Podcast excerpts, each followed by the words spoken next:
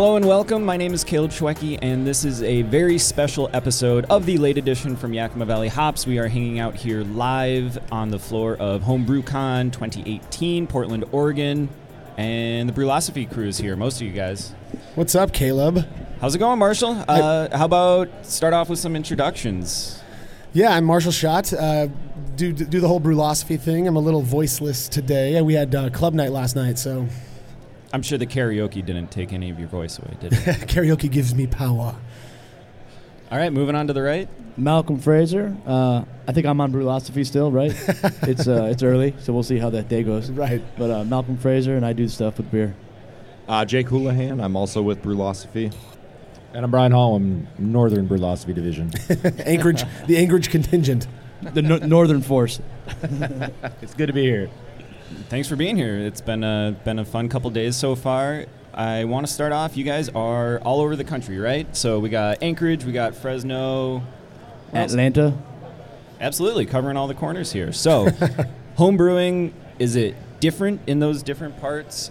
What, what are you doing up in in, in Alaska? What, what are you doing up brewing up that's wild and crazy? Uh, most of the stuff I'm doing these days is with Brülosophy. Um, but have, I mean, I, I lived in Maine for four years, then I moved up to Anchorage. Uh, I've been up there for now three years, and you know the thing. I think the thing that ties everybody together that you see everywhere is just the community. I mean, just the beer, the brewing, the process, the discussions that go along with it. That's what really brings people together, which is one of the reasons why this event is so awesome. Um, you know, there's different styles that you find. I think I think there's bigger barley wines being brewed up in Anchorage and more uh, hazy material being brewed over in Maine. But uh, but sim- similar people doing similar things. Yeah, Im- imperial styles up there to keep you warm at night. A lot big styles are what everybody's interested in. The biggest, the best. I wouldn't say the best. The biggest, strongest, everything. Well, and I, I do think there are some regional differences uh, in terms of what I've noticed, at least, uh, people are enjoying. I mean, right now, I think we're seeing a huge growth in or po- popularity in lagers, and particularly kind of a loosening of the hate toward the old pale fizzy drink. Uh, it- you know, when it's homebrewed, it can be delicious. And I do think the homebrewing community is driving that trend because they try and brew some of these pilsners and they're like, oh crap, like they are difficult to brew. You can really screw them up. So I, I think they're starting to learn and respect pilsners, lagers. I think respect's a good word. Yeah, I, I think there's a. I don't know. Malcolm probably he, he has. Malcolm is our uh, kind of our resident BJCP. You know, he's he's got his thumb on that pulse, um, and so. You know, in my experience, and, and kind of what we're known for, I guess, is kind of tearing down the you know conventional approaches and and uh, trying things a little bit, you know, using shoddier methods and whatnot. But um, you know, I, I think what people are realizing is is Pilsner. The beauty of a Pilsner is that you are representing beer. I mean, that is beer, beer, and Beer, beer flavored beer, beer. Beer flavored beer. Exactly, yeah. Which you know, who doesn't love that? So what, what I like is uh, seeing these craft lagers come out, and of course tying it back into uh, hops with Kaleb here. Uh, I love deftly hopped lagers. I'm not talking like make them like uh, IPLs. I just like experimenting instead of the classic Saaz, Tettnang, etc. A little bit of character hop.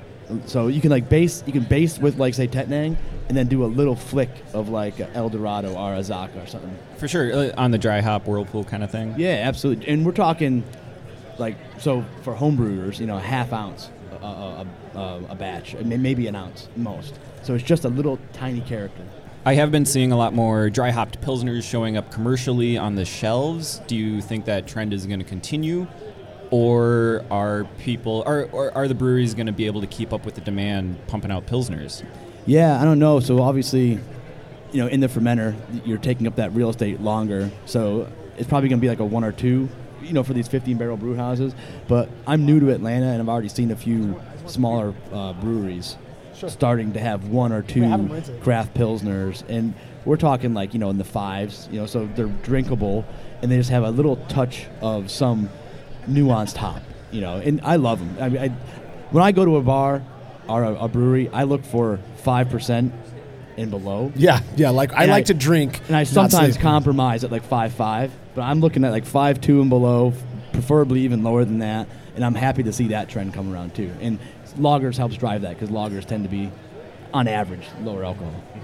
So, do you think that trend is going to continue? Uh, kind of swinging back with the pendulum. Uh, you know, for years, like double IPAs, triple IPAs, quadruple IPAs, trying to throw more hops in, higher alcohols, more sour, just like taking things to the extreme. Are we swinging back the other way, going delicate? Like moderation has become the next cool thing. yeah, I mean, I, I guess the session IPA is where, uh, you know, they kind of took off for a little bit before the hazy IPA, and hazy IPA even is kind of sessionable when it's done, you know, to a lower gravity. So, you know, I think people are going back to that that less alcohol beer, you know, flavorful, but not just like kick you in the mouth, bitterness, and, and I think it's here to stay. I mean, I think some people are just kind of burning out on on some of these super sour beers or some of these super bitter IPAs. I see a lot of that uh, up in Anchorage. You know, a lot of people, that, a lot of tasting groups that I go to locally and groups I'm involved when people are just they're starting to buy you know Founders Solid Gold, Pivo Pils, those sorts of things. So they just want relaxing, easy drinking beers that they can just sip all day instead of you know going through a 13% bottle by themselves. Yeah, yeah. I, I think IPA in particular right now, New England IPA, or hazy pales, whatever you want to call them, they still have a, a pretty firm grip. They're on the, the highest incline, you know, the, the rate of uh, acceptability or adaptability. I, right now in the uh, southeast, even though it's New England, and you know, there's still some uh, north versus south pride stuff going on. Yeah, you know. of course, yeah. But, but they're like, yeah, New England IPA, we'll brew that. You know, it's, it's like of all the things that bring people together, it's like where was that war? Screw the war. They're still fighting the war, and all of a sudden they're like, New England IPAs, okay, let's get along. I think I think one of the things that we've noticed though, you were asking about hoppy pilsners. Um, there's a part of it I think that's mar- I mean I'm just be real. I think I think there's a marketing component. We know pilsners are hot right now, and so if we can basically make a pale ale and call it a pilsner and do those little things to do to tweak it. Um, but if you are get you know I, I taste these hoppy pilsners and I don't I still think pilsner um, because I, I don't think they're going the the direction that you would with something like a, a New England or any type of IPA or a pale ale. It, they're what they're doing is trying to really, um, and, and this is again my experience with these beers. Um, someone just dropped the phone off. IPAs are just pumpkin spice lattes for white men. Touche. Touche, yeah. But I think what they're doing is they're really trying to accentuate the pilsnery aspect of it. And if that's the case, everybody loves hops. I mean, we know that. I mean, that is the that is the what, what people are after. And I think to be able to accentuate different st- types of hops, like uh, I think of um, Firestone Walker's Pivo. One of my favorite beers. It's a great beer, and Yeah. it's and it's hoppy, but it's also pilsner. I mean, it tastes like a pilsner. Yeah, so as long as they still taste, so this is preference and, opinion, but Right. as long as they still have the the soul of a pilsner, that's when I like them. If it's just, like IPL, I, I don't enjoy them as much. They are to me approaching brut uh, IPA. They because they have they're kind of devoid of any loud malt, and they, they become hop juice. Yeah, You know, oh, yeah. Some of them, obviously, but you know, I, I- as long as they taste like a pilsner with some nuance, that's what I like. And, and to go back to Brian's point too about burnout, I mean the most popular beer in the country for the last how many years has been Bud Light, Miller Lite, Coors Light. Are people really gonna burn out on something that's sessionable and easy to drink? Good point. If anything, I think, uh, you know, you see, you you see, I've got I've got a really good friend, a neighbor of mine named Tim, um, who uh, Are those World Cup cheers or just people breaking glasses left and right? yeah, somebody told them we're recording. I think is what yeah, happened. Yeah, good for them. no, but uh, you know, you I think you see people starting to cross over. People who had no in, who maybe had no interest in drinking anything other than you know BMC, who are saying, "Whoa, you know." I, first off, I like the community that comes with hanging out with craft beer folks. Right? It's cool. People tend to be like ninety nine point nine percent of people are cool. 0.1 percent suck, but that's you know. Um, It's pretty good ratio. it's pretty good ratio. Yeah, yeah. You're, you're bound to have you make some good friends, and and uh, you got guys like like my, my friend Tim over here, who you know you you can serve him a pilsner, craft pilsner, and he's going to enjoy it and like hanging out and doing all of that. So I think there's a lot that we're seeing in that area as well, and kind of expanding. Well, let's kind of talk about that a little bit. The community, why people come to homebrew. Marshall, why did you start homebrewing? He I likes started- farts. He likes smelling farts. That, that's the first reason, but the second reason, yeah, um, I, I actually came to it out of an interest for of um, the whole DIY thing, and it seemed real. It's not magical; it's science, but it seemed very magical to me um, when my buddy was telling me that he did it, and this was God, you know, over a decade ago, and um, and then and then actually doing it and engaging in that process. That was part one, and it was fun, and the fact that you can make this drinkable product so easily, I think. Uh, and then you kind of get involved in the community, and there's nothing. The community is the glue that stuck me doing to doing this. You know, I think a lot of people will agree with that. Yeah, I mean, commu- communities is where it's at for me. Is uh, th- that's the reason I get involved in as many many different clubs, you know, and Brülosophy and you know all that's all the different stuff. Is where Marshall and I met doing yeast yeast testing years ago, and it was just you know it was those kind of connections, and it was actually Marshall and Ed that kind of turned me. Uh, turned me on to uh, you know more of a national level sort of thing, and just talking to other people across the country. So we've got all that, and then sharing that with a local club. I mean, it's what it's really what drives it for me is just the connections with the people, sharing ideas. I want to start hanging out at like maybe like a scrapbook convention. Is it as cool? Like, are, the, are all the people at scrapbook conventions like really awesome? Next weekend here in Portland, I saw there's a bead festival, so maybe we can We should just stay. stick around All for right, that. Kaleb, and you and I, man, let's, let's do it. bead a it bead, up. uh, like beads, like to make necklaces. beads. beads. Okay, Yeah. that sounds thrilling. Yeah, let's stay. Let's stay. But I mean, there's Stand. also the, the the social lubrica- lubrication aspect of it because you know you're getting people coming together that are all kind of loosened up from having some beverages together. You don't you don't get this sort of community level, I think, in other hobbies.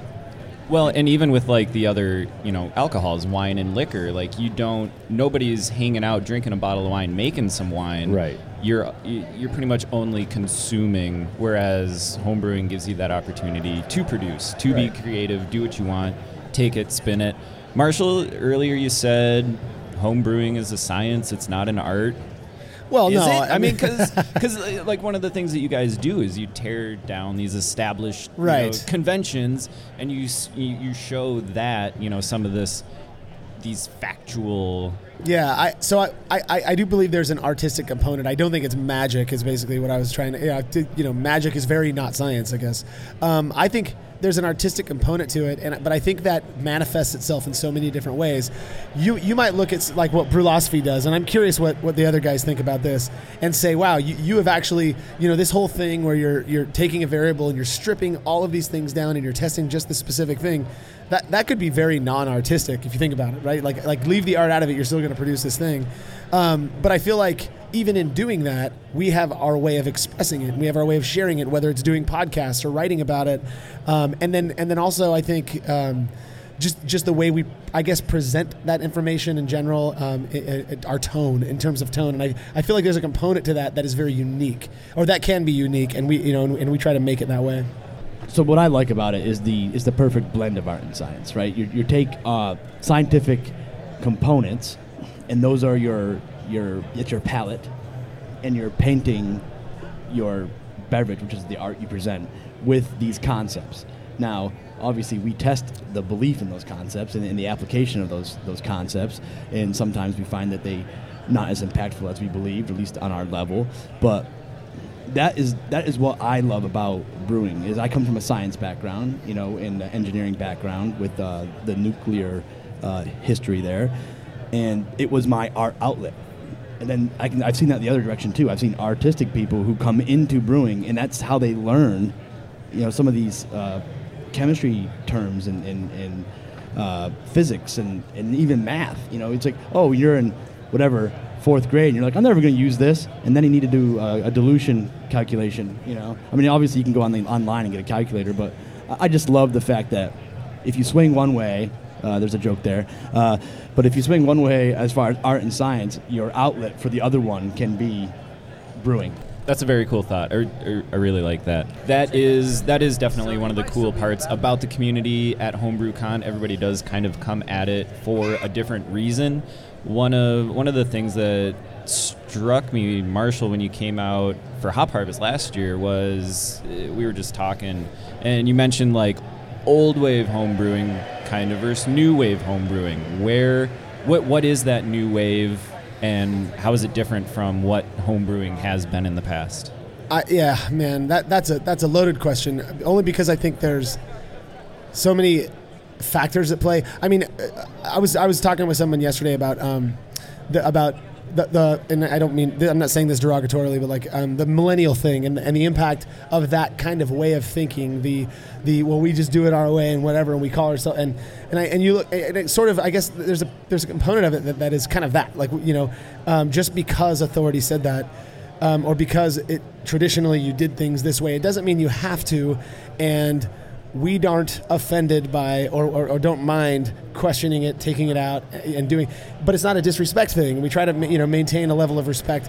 I think to answer your question, I say that because I don't want people to get, to get the wrong idea that we're like dissing the, the, the you know the giants on upon whose shoulders we stand. Yeah, I didn't mean it in a negative way. Yeah. But, but there is a there is a you know a title shift. It happening. feels like it. It feels like it, and I think I think a large part of that one has to do with, and, and this has been said for so long, with the quality of the ingredients that we have to use nowadays.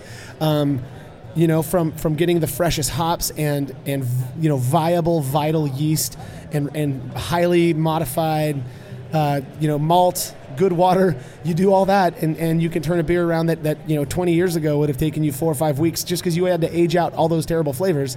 Now you turn it around in, in two weeks, find it with gelatin, and, and you've got an award-winning beer. Um, and I think I think a part of that is people wanting to brew more often as as uh, because they love it so much. And so if I can shave off some of this stuff, it doesn't mean I'm not enjoying my hobby. It means that I get to make more beer more often. That's kind of the way that I take it. Ma- Malcolm might have a different idea on that. Well, I think people start, you know, further ahead down the pipe than they were used to. So back in 1998, you know, you had one or two books. There wasn't as much presence on the internet, and now a beginner can come in and be given so much information. Now, mind you, some of it's not so great, but there's a lot of good information out there. You're starting at a much higher spot uh, uh, along that uh, journey, you know, which, which I think helps because some of the practices that we've come to learn are, are good ways to make beer are now given to you at your starting point. So that's just my take. Yeah, they. I mean, they're hitting the road running. Literally, it seems. Brian, did you have something? Well, I was just gonna say, I mean, there's a lot more people doing the hobby. I mean, there's a lot more people offering supplies and ingredients. So you've got a lot more things happening. So it promote, promotes a lot more conversation because you've got all these different methods happening. And so we start talking, all right, well, how, what do you think about A versus B versus C? And then that brings in more conversation, more people trying to make a product for that process. And so I think I think it's just growing in popularity. And like also too, you talked about you know the quality ingredients we have now. Just take a look around here. Look at all this quality equipment we have now too, and Yeah. not necessarily that that makes a better beer or that you can't make a great beer using stuff people were using in 1998, but it gets people excited about it. I mean, who who doesn't want that new shiny uh, miniature brew house in their garage or a glycol chiller or something like My that? My wife. All of our wives, yeah. I, though I do think there's something to say about good quality gear makes the process more enjoyable.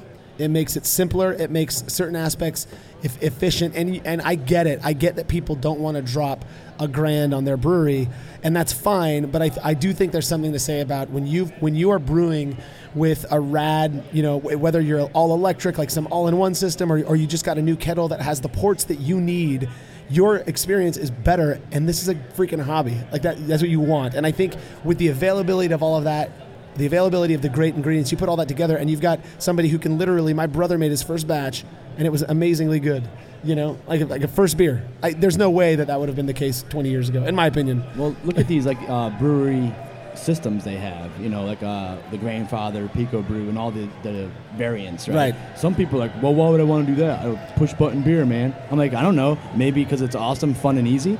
Maybe it's not for you. I mean, I like a little bit more of the mechanical process. I like being attached to it, but I don't know what you like. yeah Malcolm, earlier you talked about the ease of access to information. Uh, sometimes having a ton of information is really good, sometimes it can be really bad. Is there any bad information out there that you run across on a frequent basis? Yeah, don't let other people tell you how to enjoy your hobby. amen jesus yeah and don't and don't think that when just because somebody says they do something they're telling you you should do it too i mean it's sort of the opposite thing but chill out enjoy it do it the way you want it and if you're enjoying your product in the end and you're enjoying your time you win The only other like real solid advice is don't drink out of can-shaped glasses. That's just freaking ridiculous. god uh, we i would edit that out of my podcast Okay, that's- it's an ongoing battle we have. Guys down on the end, any any rumors or you know? No, I, I think you see, I think you see a lot of people trying to emulate what they see in a professional brewery, and a lot of people say, "Well, this is the way the pros do it," or "This is the way it's done," you know, at, at my XYZ local brewery, and it kind of goes back to the do what works for you. And, you know, we, we repeat that a lot, but it's true. We shouldn't. We're homebrewers. We shouldn't be doing what's going on in a five-gallon batch and what's going on in a fifteen-barrel batch necessarily. I mean, there are some overlaps, obviously, but there, it does. It's not a direct comparison. Well, I, yeah, I didn't mean to, but I think there's, I think for a lot of people, the emulation is a part of the hobby because it's a part of the dream, right? And I, a lot of people really do, and it's cool, man. They dream of being pro, going pro. My word, Derek.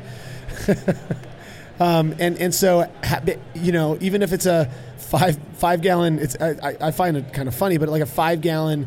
Three tiered, you know, three vessel system that's that's got all these pumps and everything. It may not be necessary, but it might be their way of kind of living out that dream, maybe, and that's cool. You know, Right. That's great. I'm just saying it doesn't need to be done. Brian, you're wrong. Just stop. I agree with you, man. I'm with you.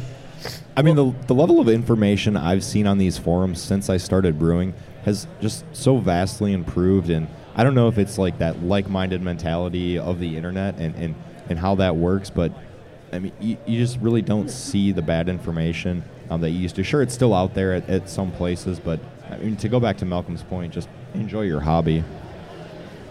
Well, here, let's talk a little bit about the intersection of home brewing and craft beer. You talked about emulation, but if somebody's drinking a home brew, they're not drinking a commercial beer. So Uh-huh. are they adversaries? Are they friends? Who said uh huh? Yeah, Well, well, a lot of these trends are driven by in, the, the enthusiasts. So who are they selling to? You know, I think we're their we're their primary target, Yeah. consumer based. So if uh, we're doing this in our garages and it starts to get talked about, I mean, it goes the other way as well. You know, we see homebrewers start saying, you know, brew IPA. I want to try that too. You know, so I, I like that that push and pull, give and take. I certainly think there's a symbiosis there. I, you know, I think I think that that relationship is necessary, um, and and I think a- as things do, you know, maybe when the bubble goes one way, it does kind of follow the other. So with the growth of craft beer, you see kind of a, a an indentation in homebrewing, perhaps, but it might go in the same direction where the where the you know as more people homebrew, they may not be drinking as much craft, but I, I still think that those it's so supportive of each other and um, you know I'm, I'm not really sure what to think about this a little bit of a talk of a plateau and the growth of homebrewing and all that right now but you know I think we're all doing our part to keep it alive Yeah, I mean, like every time I brew a beer, that's I want it to be similar to something commercial. Like, say, a month ago, I brewed what I wanted to be a Pivo Pils. I'm gonna go out and buy a 24 pack of Pivo Pils so I can try my beer next to it and see how it see how it shakes up to that. And I think craft uh, home brewers largely do that and compare their beer to craft beer, uh, just in terms of replicating a commercial example. Yeah, that's a that's a good uh, a good concept. Uh, the, the, one of the funny things I, I've seen a shift in is back in the late '90s, early 2000s, when people were brewing. One of the things they would say that drove them to the hobby was, "Oh, I started brewing because good beer wasn't as available." Right. Well, now it's very available, but now I see home brewers trying to revive these like dead styles, you know, Yeah. ancient styles. So it's, oh, I want to I want to brew a, a Broyhan or something like that. You know, it's like I, I want to do something that's not available. So they're still doing it, but there's also so much other good beer. So they're just instead brewing beers that aren't available. Yeah, I, I I have this constant like I, I was thinking about this this idea that like I, to me in my like the, an analogy that I use is home, homebrewers and homebrewing in general are sort of these embers, these undying embers that when when something you know flammable is thrown on it, it can it can light a fire, and it can and that might be something like New England IPA. And I say this often, and I, and I really mean it. But like you know, Brian was one of the first people I know, Brian Malcolm and, and our friend Ed Coffey, who really were just talking about this different newfangled style of hazy IPA and all this. And I'm not saying that it's you know all on on them, but I feel We like homebrewers, yeah, yeah. it's all you, Malcolm, yeah. Yeah. But I feel like, but I feel like it's homebrewers that really made it come alive, and really because if, if if it weren't for homebrewers focusing on the commercial breweries that were making them, it, it could have been dead in the water, you know. Because and then they start making them, and then it becomes this huge thing. And I so I think like again, like we're the embers, and, and again we keep things alight. No, absolutely. I, I- I think there's a lot to that. I think I think the homebrewing industry impacts craft beer on a like a bottom up kind of thing where it only costs a buck to buy a couple ounces of hops to experiment with a batch of beer on the Except homebrew for level. Galaxy, Except that'll cost Ga- you five or six bucks. But but you can't. You just can't do that on a commercial system. Even even establishments with a pilot system, like they're still looking at maybe a barrel, you know, maybe a half barrel, but just the the opportunity cost for them to mess around, really innovate, really get creative. You know, do some of these old goofy styles. Like, I mean, uh, Kveiks. What? What? We were trying to remember how to uh, pronounce that uh, on our show yesterday. I I think it's like Quebec. Kveik. Kveik. Kveik. Thank you. I think so. Yeah, I, I think uh, Brian's right. I think it's Kveik. Kveik. But uh, I don't know of any commercial examples brewing Kveiks, but I don't remember who I've seen a couple cans with the term Kveik on them, but it did that did start out as a homebrew thing, and it was you know I got some yeast in the mail. I was experimenting with it. I was been talking to some guys in Anchorage about potentially brewing one. Did you get your yeast from Dwayne? Yes. Yeah, yeah. He's he's really been an advocate there. Oh yeah, but it, I mean that's where that's where that has started. I think is as far as I understand is uh, you know Lars's uh, doing a lot of research over there, Absolutely. and uh, and then just kind of getting mailed out, and then you know there's a little hype build up on the homebrew level. A professional brewer catches on, and boom. The embers, exactly. Yeah. yeah, yeah, definitely. Yeah, very bottom up. So, other than some of these goofy styles, are there anything that Embers out there are doing that we might see translate into commercial beers in the future? Well, I think uh, Malcolm's calling up Dan Pixley right now. This guy, he's he's from. Hey, Malcolm, could Malcolm give him the mic, dude? Dan, do you mind getting on the show for a little bit? Just saying some stuff because we, we're talking about what we're talking. If you don't mind, Kaleb, I know it's your show, but he milk the funk. Uh, I, what what I was going to say to answer that is I think you're going to start seeing. They're talking about Kveik. Uh, but sours and funky beers and all of that, I think, is blowing up right now. It's continuing the growth, and uh, just uh, maybe like what what's some stuff that you're seeing right now? What are some trends that you're seeing in in, in the kind of the homebrewing world? Kaleb, I'm sorry for t-boning you, but um, No, this is an awesome o- yeah, opportunity. yeah, And in particular, uh, Kavayak is what you're asking about. Yeah. Well, um, I, I think people are using that yeast to uh, to ferment at hot temperatures because that's real hot, right? yeah, really going, hot, yeah. like 90. Yeah. So I live in Las Vegas, and it's you know hot as balls down there. So um, it's really convenient for me. Um, I can ferment uh, uh, an IPA or you know any kind of a recipe with, with that yeast, and um, I've experimented with them a little bit. Um, I, I haven't really gotten a handle on them, you know, as far as reusing them over and over and over and stuff like that. But Yeah, I Uh, just I just waved Dan over because I was at, I was trying to remember how to say uh, Dwayne's last name. oh, Dwayne Schaff. Schaff. I believe So- it's Schaff. I believe you're right. But he he sent me vials full of Vike yeast, and he sent vials full to all Milk the Funk members. I mean, a lot of them. Yeah. and that's homebrewing for you. That's what I mean. Yeah. And it, like, those embers and it lights up, and it's just, I mean, and now you hear about this yeast strain all the time. You can't, you know, Yeah, I gotta give a shout out to uh, Maniacal Yeast. They sell a Yeah. lot of them online. Oh, wicked! You can't get that. them from Dwayne or somebody Yeah. else. Yeah. that's awesome. What if you don't mind me asking, Kaleb? Because I'm actually what other besides because I think that is very popular, kind of in the funky. Even though it's a clean strain, I think where we're seeing it come out of most is, you know, milk the funk and and the people and you know all the things you guys are doing. What else? What other trends are you seeing in sour beer brewing in general? Um, I know kettle souring is huge right now. That like I mean, Yeah. Um, well, trends uh, in the homebrew world, a lot of people are trying out spontaneous fermentation these days. Um, and they gave a good talk. Uh, James Howat and Avery Swanson and uh, David Logsdon and uh, Trevor Rogers and Jeff Mello. Uh, they, they gave a, uh, a really good spontaneous presentation yesterday. Um, and it's difficult to do at home.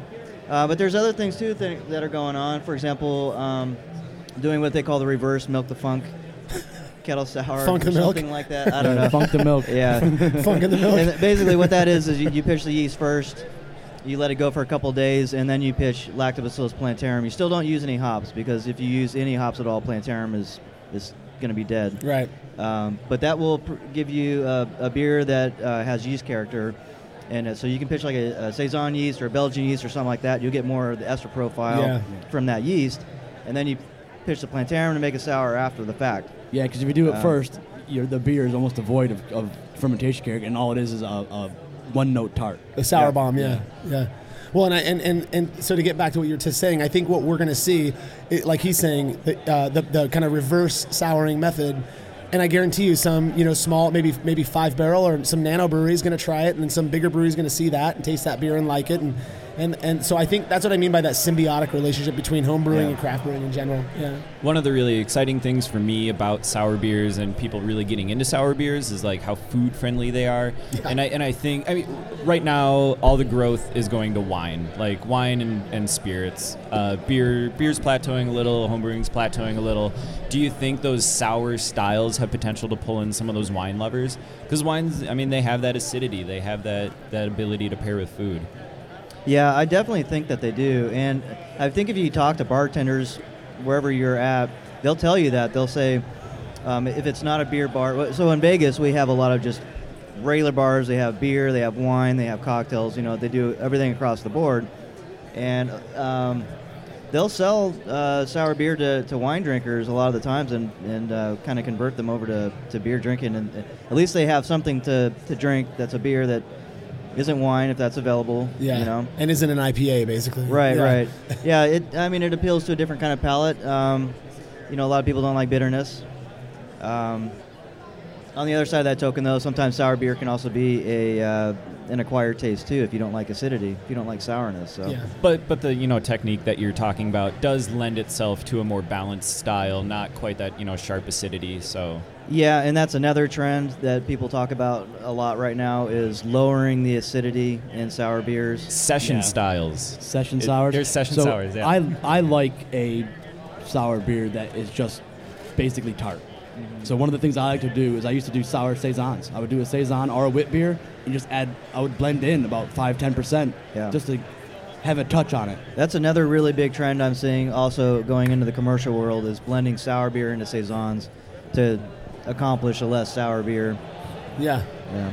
And have it more ta- it tastes more like a like a beer that you recognize with that tartness in it. I think I had one yesterday. Um, that was pretty great. Um, but yeah, those, I, and those, and those trends again. I'm, I'm gonna keep going back to it. I, I feel like homebrewing is sort of responsible on many levels for coming up with a lot of these ideas because we can we, we're not sacrificing anything. If we can screw around and no and and if we have to dump a batch, we have to dump a batch. So what? You know. Yeah. Right on. Hey man, thanks a lot, Dan. All right. Thank you guys. Thanks for man. coming up here. Nice seeing you, brother. Thanks, Dan. Well, we have a couple minutes here left. Anything left to No, I'm, discuss? I'm glad Dan came up because I mean, That was you, awesome. you talk about relationships between profes- professional brewers and home brewers. Milk the Funk has brought those two together Absolutely. strong, stronger than any other resource, uh, you know, online hangout, Facebook group, anything that, that I've ever seen. And Yeah, it's that's a community. And Dan is doing a great job. Yeah, yeah. Well, and, and, and just to just to harp on you know milk the funk a little bit. They're they are like I mean they, they I, you they're bringing professionals and homebrewers and all that stuff together, but the the the concerted effort to learn more. Not only one to learn more about this thing that we don't know very much about right now, but then to share that and dispense that information in the way that they do. Yeah. I mean, it's unmatched. It's awesome. It's so, yeah, cheers to Milk the Funk. Good job, Dan. So like some of the other trend styles, we got away from that for a little bit. So sours is obviously one of them you mentioned. Uh, hop sours. So hop sours, uh, they had a little blip, but I think they're starting to become popular again. But I think that's a style that needs to tone down the uh, the level of acidity to pair well with hops. Because I think for some reason the bitterness and the sourness just does not interact well in our palates. I love Brett IPAs because Oh, it yeah. because yeah, it just works so well. They are good. yeah. Well, should we wrap this thing up, guys? Uh, Yeah, get Kaleb. Jersey and Tim up here to do some. Uh, some of whatever it is that they do. What what do they do? Debauchery. yeah, I'm not sure what Yeah. they do. They drink beer. I know that. They drink beer. Awesome. and they say things. I really appreciate it, Marshall, Brülosophy guys. Thank you so much. It's been quite a memorable, unmemorable weekend. I don't Memory, know. me- unmemorably memorable. Yes, that's the. Yeah, thank you, Kaleb, for having us on, man. That was cool. Really appreciate the time. Enjoy the rest of the time. Cheers.